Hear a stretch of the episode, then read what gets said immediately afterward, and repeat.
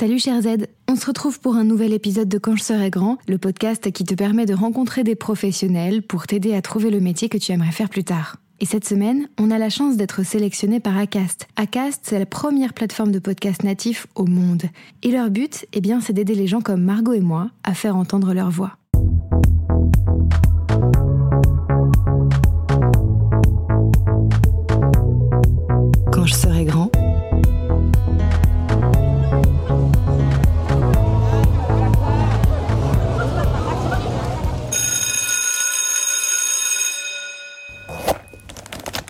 Aujourd'hui, on parle d'une spécialité du secteur paramédical qui n'est pas tant éloignée que ça du métier de psychomotricien dont on a parlé dans l'épisode précédent.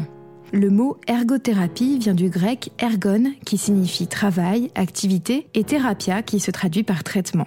Les soins d'ergothérapie sont généralement prescrits par un médecin à des personnes souffrant de pathologies invalidantes comme par exemple la sclérose en plaques, l'autisme ou les malformations diverses, mais aussi à des personnes porteuses d'un handicap, qu'il soit permanent ou temporaire.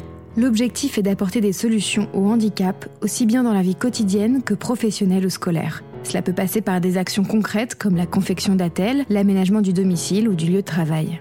Depuis la première formation française, mise en place en 1954, les 23 instituts de formation en ergothérapie forment aujourd'hui plus de 900 ergothérapeutes par an.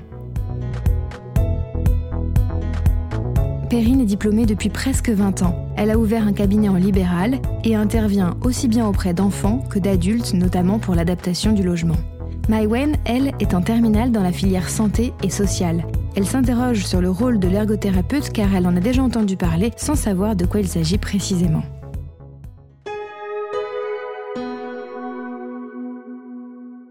Bonjour Salut Mywen, enchantée, moi c'est Perrine. Donc moi c'est Mywen et je suis en terminale. D'accord. En terminale quoi, euh, du coup? Moi, je suis en, je suis en filière euh, technologique. D'accord. Euh, santé, santé et sociale. D'accord. Oui, donc il y a la santé dans le dans l'histoire, quoi. C'est ça. Ok.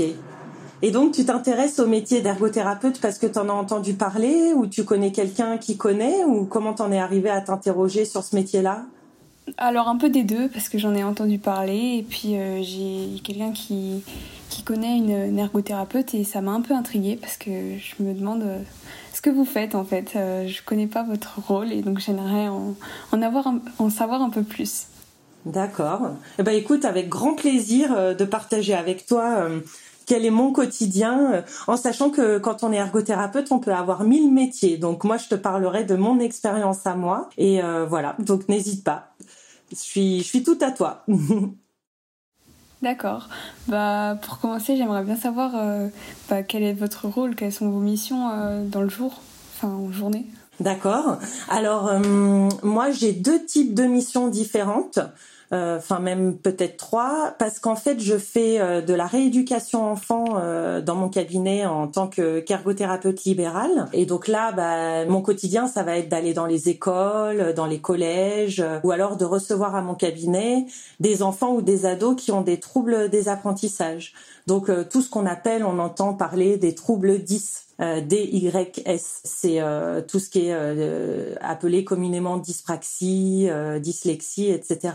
Et donc ça, c'est une partie de mon quotidien d'accompagner ces enfants-là. Et le reste du temps, je fais de l'adaptation du logement pour les personnes en situation de handicap. Et donc là, ça va être pour des personnes de tout âge en fait, que ce soit des enfants, des personnes âgées, des adultes moins âgés, voilà. Et encore, euh, je fais aussi, euh, je développe un programme en ligne pour les parents et les enfants sur tout ce qui concerne les apprentissages en général et euh, connaître un petit peu mieux son cerveau pour apprendre d'une façon la plus simple possible. Voilà, parce que je, je suis hypnothérapeute et du coup j'ai un peu mêlé mes différentes compétences pour pour développer ce programme-là. Voilà. Donc tu vois, ça fait plein plein de choses très différentes dans mon quotidien, mais qui ont un lien. En effet, ça fait beaucoup de choses. Oui. du coup, euh, vous, votre parcours, c'était quoi?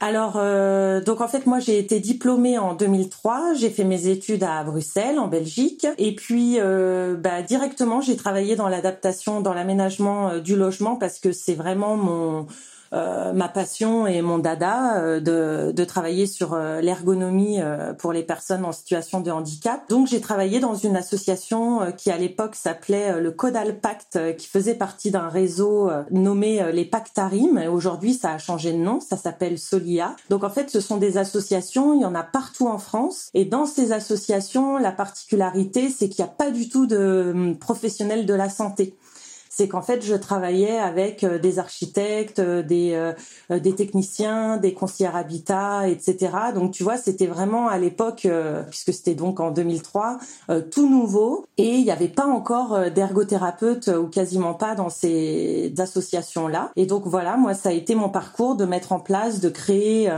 une dynamique, un service, etc., entouré de professionnels techniques, on va dire, ce qui change beaucoup des ergothérapeutes qui travaillent en rééducation ou à l'hôpital, qui eux sont entourés euh, bah, de paramédicaux et de médicaux, quoi. Ça, moi, c'est c'est pas du tout euh, mon quotidien. Euh. Donc voilà, mon parcours, ça a été ça pendant plus de dix ans. Et puis ensuite, euh, je me suis mise à mon compte. Et là, je me suis mise à accompagner des enfants sur l'aspect plus rééducation des troubles, ce qu'on appelle neuropsychologiques. Désolée pour le terme un peu barbare. donc là, ça a changé du tout au tout mes accompagnements. Et donc, je me suis remise à jour en termes de formation, etc. Parce que moi, j'étais hyper spécialisée, quoi dans l'aménagement du logement. Donc euh, du coup, euh, il a fallu que que je que je revoie euh, différentes choses théoriques. j'ai fait des petits stages chez des libéraux et puis voilà. Donc voilà ce que ce qu'a été mon parcours jusqu'à aujourd'hui. Et tu vois, l'adaptation du logement, ça me manquait puisque j'en refais en libéral. Donc avant, j'étais salariée et maintenant, je suis à mon compte. D'accord. Et vous avez fait vos, études en Belgique, vous avez dit. Oui. Mais euh, est-ce qu'il en existe en France? Ou c'est seulement à l'étranger? Oui, oui, oui, bien sûr. En fait, il y a de plus en plus d'écoles d'ergothérapie euh, en France. Euh, donc, euh, je sais pas exactement aujourd'hui euh, combien il y en a. Ça ouvre de plus en plus pour qu'il y ait un nombre plus important d'ergothérapeutes parce que malheureusement, on n'est pas assez nombreux par rapport aux besoins ou par rapport à ce qui se fait dans d'autres pays, notamment les pays du Nord ou le Canada ou la Suisse. Donc, il y en a de plus en plus, oui. Et bien sûr, on peut faire ses études en France et là, bah, faut faire euh, habituellement une classe préparatoire, euh, passer des concours d'entrée et ensuite intégrer euh, telle ou telle école, voilà. Mm. Ok. Donc, si par exemple on fait une première année de médecine, après on peut aller en, école d'ergothérapie, c'est ça? Bah, en fait, le, le, le billet d'entrée, c'est c'est la passation des concours. Après, euh, oui, effectivement, il y a, certaines écoles euh, où je sais qu'il y a un début en, faculté de médecine, mais alors ça, dans le détail euh, aujourd'hui, parce que moi, ça fait quand même bientôt 20 ans que je suis diplômée. donc tout ça, ça a beaucoup évolué et je voudrais pas dire de bêtises sur le cursus précis, mais oui, je sais qu'il y a un tronc commun à un moment donné avec la médecine pour certaines écoles. Tout à fait. Moi, euh, en Belgique, j'étais euh, dans une école où il y avait les kinés, tu vois, et les sages-femmes aussi. Euh, voilà. Donc après, tout dépend vraiment de là où on se forme. Hmm. Ok. selon vous, quelles sont les qualités qui sont requises pour être ergothérapeute? À mon avis, il faut être débrouillard, avoir la capacité de s'adapter et puis euh, d'avoir euh, voilà d'avoir des idées de pas avoir froid aux yeux et puis de évidemment d'aimer les gens euh, profondément d'avoir de l'empathie parce que c'est un métier d'accompagnement. On fait pas à la place des, des personnes mais on accompagne la personne dans son projet de vie dans dans si elle a eu un accident, ça va être euh, euh, l'accompagner dans, dans, des bouleversements, dans des euh, un environnement qui va complètement être modifié, etc. Mais c'est ne pas imposer sa vision des choses, c'est tenir compte des attentes de la personne, de ses envies. Euh, quand on fait de la rééducation, c'est pareil. C'est pas d'imposer euh, nos connaissances, euh, voilà, mais plutôt de proposer et d'accompagner. Donc parfois, faut être hyper pédagogue et puis un petit peu malin des fois pour faire passer des choses, voilà, qui sont importantes pour la personne, mais parfois les personnes ne le souhaitent pas, donc on ne peut pas imposer. Donc oui, c'est ça, de l'empathie, de l'autonomie, beaucoup d'autonomie. et puis, je pense dans les qualités importantes, l'envie de travailler en équipe, parce qu'on travaille tout le temps en interdisciplinarité, donc avec des métiers, avec des personnes qui exercent des métiers différents d'une autre. Donc c'est avoir un esprit d'ouverture, je pense. Voilà, ça fait déjà pas mal. oui. voilà ce qui me vient. Voilà, spontanément. D'accord, merci. Et surtout l'envie et la motivation. Voilà. Ok. Donc euh, tout à l'heure, vous parliez d'aménagement euh, par rapport à la maison des gens. Et je me demandais en fait qu'est-ce que ça voulait dire euh, concrètement? Ah oui, alors tout à fait. Donc en fait, quand l'ergothérapeute intervient pour aménager un logement, la première chose à faire, c'est une évaluation de la personne dans son lieu de vie. Donc en fait, euh, tu vas être amené à, évaluer la personne qui euh, vit dans sa maison euh, et à analyser les différentes activités qu'elle va être amenée à, faire chez elle, comme on est amené tout à chacun à le faire, que ce soit prendre ses repas, se laver, aller faire ses courses, s'occuper des enfants. Enfin voilà, c'est vraiment euh, l'évaluation de la personne dans son contexte de vie. Donc en fait, ça se passe en deux étapes. Ça peut durer, euh, selon la complexité du projet, euh, assez longtemps. En moyenne, on va dire que c'est une heure et demie, mais si c'est dans une maison et pas un appartement, ça peut même durer deux heures, voire plus. Et donc là, l'ergothérapeute va questionner. Donc c'est un vraiment un échange oral avec la personne euh, sur euh, ses difficultés euh, d'un point de vue de santé évidemment. Ensuite ses difficultés d'un point de vue de déplacement, tu sais, de mobilité. Comment vous faites pour vous déplacer? Est-ce que vous conduisez? Est-ce que est-ce que la personne marche ou est-ce qu'elle a un fauteuil roulant? Est-ce que voilà Donc en fait évidemment on est chez la personne on va euh, dans son lieu de vie, quoi. Et on est là euh, face à elle. C'est pas le genre d'intervention qu'on peut faire en visio. donc, euh, donc du coup, on est chez la personne et on va donc évaluer ses différents domaines de vie privés. Et ça va être aussi comment elle fait pour se relever d'un fauteuil, comment elle fait pour se relever de son lit. Enfin voilà, vraiment tout, toutes ces choses là. Et en parallèle de ça, on va la mettre en situation. C'est ce qu'on appelle les mises en situation. Donc on va l'observer évoluer dans son logement et en fait on va euh, regarder comment elle s'y prend, si tu veux. C'est-à-dire que bah, comment elle se relève de sa chaise de salon ou de son canapé. Et là notre rôle en tant qu'ergothérapeute, au-delà de lui conseiller des choses après euh, pour des travaux d'aménagement et tout, ça va être déjà euh, de la conseiller sur les gestes qu'elle effectue au quotidien. Peut-être qu'elle s'y prend pas forcément bien pour préserver son dos, euh, euh, qu'elle aurait besoin d'accessoires particuliers, ce qu'on appelle des aides techniques, du matériel plus médicalisé ou voilà. Peut-être qu'elle n'est pas assise à bonne hauteur, tout ça. Donc on va et la mettre en situation et mesurer euh, par exemple sa hauteur d'assise, euh, les zones de préhension, euh, et regarder comme ça si elle est assise à bonne hauteur, jusqu'où elle peut lever le bras, etc. Donc c'est vraiment une évaluation de la personne, mais en lien avec le lieu dans lequel elle évolue. Et une fois qu'on a fait toute cette partie-là, on va évidemment analyser le lieu de vie. Et donc là, ça va être l'analyse depuis l'extérieur de la maison, jusque dans les différentes pièces qui posent problème. Et ça va être bah, comment elle fait pour entrer chez elle? Est-ce qu'il y a un problème au niveau de la porte?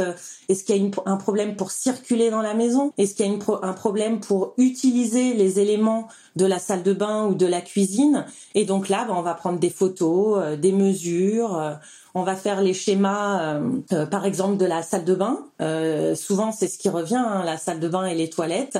Et ces schémas-là, ils vont nous permettre après euh, de réfléchir, une fois qu'on sera rentré euh, au bureau, au type d'aménagement qu'on va pouvoir mettre en place. Et donc là, on va s'amuser avec des sortes de gabarits, euh, de fauteuil roulant si elle est en fauteuil ou de, tu vois, et on va réagencer les espaces et réagencer bah, tous les éléments, par exemple, de la salle de bain et des toilettes. Donc ça peut être très concrètement, ça peut être on va retirer la baignoire et on va faire installer une douche évidemment une douche qui soit la plus adaptée possible. Et ensuite, on va venir mettre, selon les besoins de la personne qu'on a évaluée, on va venir mettre un siège de douche si besoin, des barres d'appui. Euh, en fonction des mesures qu'on aura prises en amont sur la personne, on va placer le siège de douche, la barre d'appui, etc. Euh, par rapport à ce qui lui correspond à elle. Et certainement pas par rapport à ce qui correspond à sa voisine, quoi. Et, euh, et je dis ça parce que c'est vraiment la différence entre l'intervention d'un ergothérapeute et des travaux qui se font avec des normes qu'on appelle PMR, personnes à mobilité réduite, dont on entend parler. voilà, il y a des normes, des décrets, etc. Et donc dans les lieux publics, on installe des toilettes surélevées, des barres d'appui, mais il y a des hauteurs normées. Nous, en tant qu'ergothérapeute, on va faire en fonction de la personne qu'on aura évalué dans, dans son environnement. Voilà. Et au-delà des, des travaux lourds, euh, il y aura, comme je te disais, tous les conseils en aide technique. Donc ça va aller du de l'ouvre bocal automatique à euh, je sais pas moi la canne pliable pour marcher euh, jusqu'au enfin fauteuil releveur euh, qui aide à se relever. Il y a vraiment pléthore de d'aides techniques. Et notre rôle, bah, ça va être de d'aller euh, fouiner, rechercher. Euh. L'autre jour, il y a une dame qui m'a demandé en, en atelier prévention ah oui, parce que je fais aussi des ateliers prévention euh, du dos, d'accessoires innovants, de gestes et postures. Et il y a une dame qui m'a demandé euh, un coupe-ongle qui est plus facile à utiliser, tu vois, parce qu'elle avait des difficultés au niveau des doigts, euh, les doigts qui se déforment, des douleurs. Et donc, elle m'a demandé, voilà, si je pouvais lui trouver un modèle de coupe-ongle adapté. ben moi, je lui ai trouvé un coupe-ongle qui tient sur la table et que tu peux utiliser en fait d'une seule main enfin ou en appuyant avec ton coude, etc. Enfin voilà, donc c'est vraiment des des fois des trucs et astuces de rien du tout, euh, mais qui vont être réfléchis pour Madame Intel ou Monsieur Intel et qui vont euh, pouvoir leur faciliter la vie en fait. C'est ça notre rôle, de faciliter la vie des gens. Ok, bah, c'est super intéressant. Franchement, c'est génial. c'est sûr, c'est vrai. Là, j'espère que j'ai été concrète. oui. Et toi, tu aurais envie de, enfin, c'est quel euh, type d'ergothérapie dont tu as entendu parler en fait? C'était ça ou pas du tout? Euh, Moi, ce que j'avais entendu parler, c'était un ergothérapeute qui était à l'hôpital, mhm. mais aussi pour la rééducation. Mais c'était par rapport aux, gens qui ont, qui ont été grands brûlés ou qui ont eu des grands accidents de la, de la route. Et c'était ça que j'avais entendu parler. Mais votre métier est aussi très intéressant et très, euh, je pense, enrichissant au niveau personnel parce qu'on voit plein de choses et, euh, et c'est très diversifié en fait. Ah oui, ça c'est sûr. Et dans, dans une carrière, on peut faire finalement, on aura, moi j'aurais l'impression d'avoir fait plusieurs métiers. c'est ça que j'adore. Et comme tu dis, c'est diversifié, c'est qu'en fait, euh, moi, c'est jamais la même chose. Quand je vais chez quelqu'un, euh, c'est déjà pas la même personne, et puis en plus, c'est pas le même environnement. Et moi, j'adore euh, les maisons, la déco, les, les, aménagements et tout. Donc forcément, t'arrives chez les gens, à chaque fois, c'est différent, et puis tu conseilles en fonction, voilà, des besoins. Et oui, c'est très très diversifié. Mm. Tout à fait. Et toi, tu devrais travailler plutôt euh, avec des enfants, euh, des adultes, ou tu, tu, tu, sais déjà ou pas du tout? Non, non, non, je sais pas trop euh, justement, mais je sais pas. Je pense que je verrai en fonction de ce que je ferai. Eh bien oui. Mais en tout cas, euh, s'il y a un message à faire passer aux jeunes, c'est que en choisissant d'être ergothérapeute, vous aurez du boulot, ça c'est sûr. Parce qu'alors là, pour le coup, euh, il y a vraiment euh, un besoin énorme. on a même du mal à recruter, tu vois. Donc moi, je voulais savoir si la personne qui vient vous voir, est-ce que c'est pris en charge par des aides ou c'est elle qui paye de, sa poche? Alors, les personnes peuvent tout à fait venir en direct, sauf que ça arrive euh, assez rarement parce que oui, il existe euh, des aides. Alors pour l'accompagnement des enfants qui ont des troubles des apprentissages, tout passe par le biais de la MDPH, la Maison départementale des personnes handicapées. Donc les enfants ont une reconnaissance en fait hein, de, situation de handicap et euh, les parents du coup ont une aide pour financer les bilans en ergothérapie et le suivi de rééducation. Voilà, pour la rééducation de l'écriture, euh, la mise en place de, logiciels adaptés, euh, du matériel informatique, enfin toutes ces choses-là. Ça c'est ce que je fais en rééducation enfant. Et pour les aménagements de logement, les personnes passent par euh, bah, les types d'associations que j'ai citées tout à l'heure. Elles peuvent aussi passer par la MDPH. Hein. Il y en a qui sont suivies par la MDPH selon l'âge de la personne en fait. Ça peut être les caisses de retraite qui financent.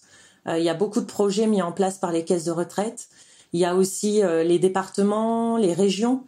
Euh, donc voilà, il y a, différents acteurs et partenaires en fait qui financent les interventions des ergothérapeutes, mais ça rentre dans des cadres contractuels. Ah ben, voilà. Je vais terminer par, euh, en te posant une petite question à toi, Maïwen. Euh, du coup, euh, tu avais entendu parler de ce métier auparavant. Perrine te l'a expliqué dès le début. En fait, ça dépend vraiment de l'environnement dans lequel tu es. En fait, ça peut être complètement différent. Est-ce que ça te donne toujours envie d'aller vers cette branche-là? Oui, même plus. Franchement, c'est un métier qui, qui a l'air vraiment passionnant et m'attire beaucoup. Ah bah c'est génial. Peut-être pour vraiment conclure, euh, Perrine, est-ce que tu aurais un petit conseil euh, pour euh, Maïwen, qui donc est, je le rappelle, n'est qu'en terminale, mais qui donc va bientôt rentrer dans les études supérieures? Bah moi mon conseil ça pourrait être de se faire confiance et de suivre ses intuitions par rapport à, à, ce que tu ressens et quand il y a une envie comme ça et un intérêt je pense que ça vaut le coup de, de creuser et surtout euh, euh, de pas s'arrêter euh, à un ou deux exemples, mais d'aller explorer un petit peu parce que c'est vraiment euh, très riche et il y a plein de possibilités.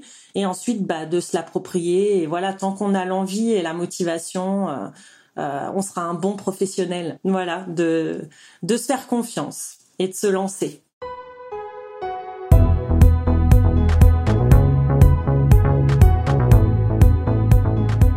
Cet épisode est terminé, merci de l'avoir écouté jusqu'au bout. Tu viens de découvrir le métier d'ergothérapeute par l'intermédiaire d'une professionnelle. Et je précise donc qu'il s'agit d'un témoignage subjectif, d'une expérience. Tu pourras donc trouver d'autres ergothérapeutes avec un parcours différent, avec un quotidien également différent selon l'endroit où ils exercent, dans les différents services de l'hôpital comme la traumatologie ou la pédiatrie, dans des centres de rééducation et de réadaptation fonctionnelle pour adultes et pour enfants, ou encore à la médecine du travail. Les ergothérapeutes sont titulaires d'un diplôme d'État qui se prépare en trois ans après le bac dans des instituts de formation agréés par les conseils régionaux et en partenariat avec les universités. L'institut peut être public et donc gratuit ou privé et donc payant. Et l'accès se fait majoritairement sur dossier après une première année commune des études de santé à l'université, mais certains concours demeurent.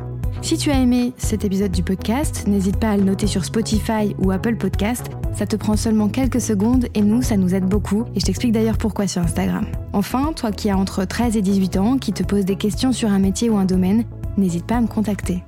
Allez, à bientôt, cher Z.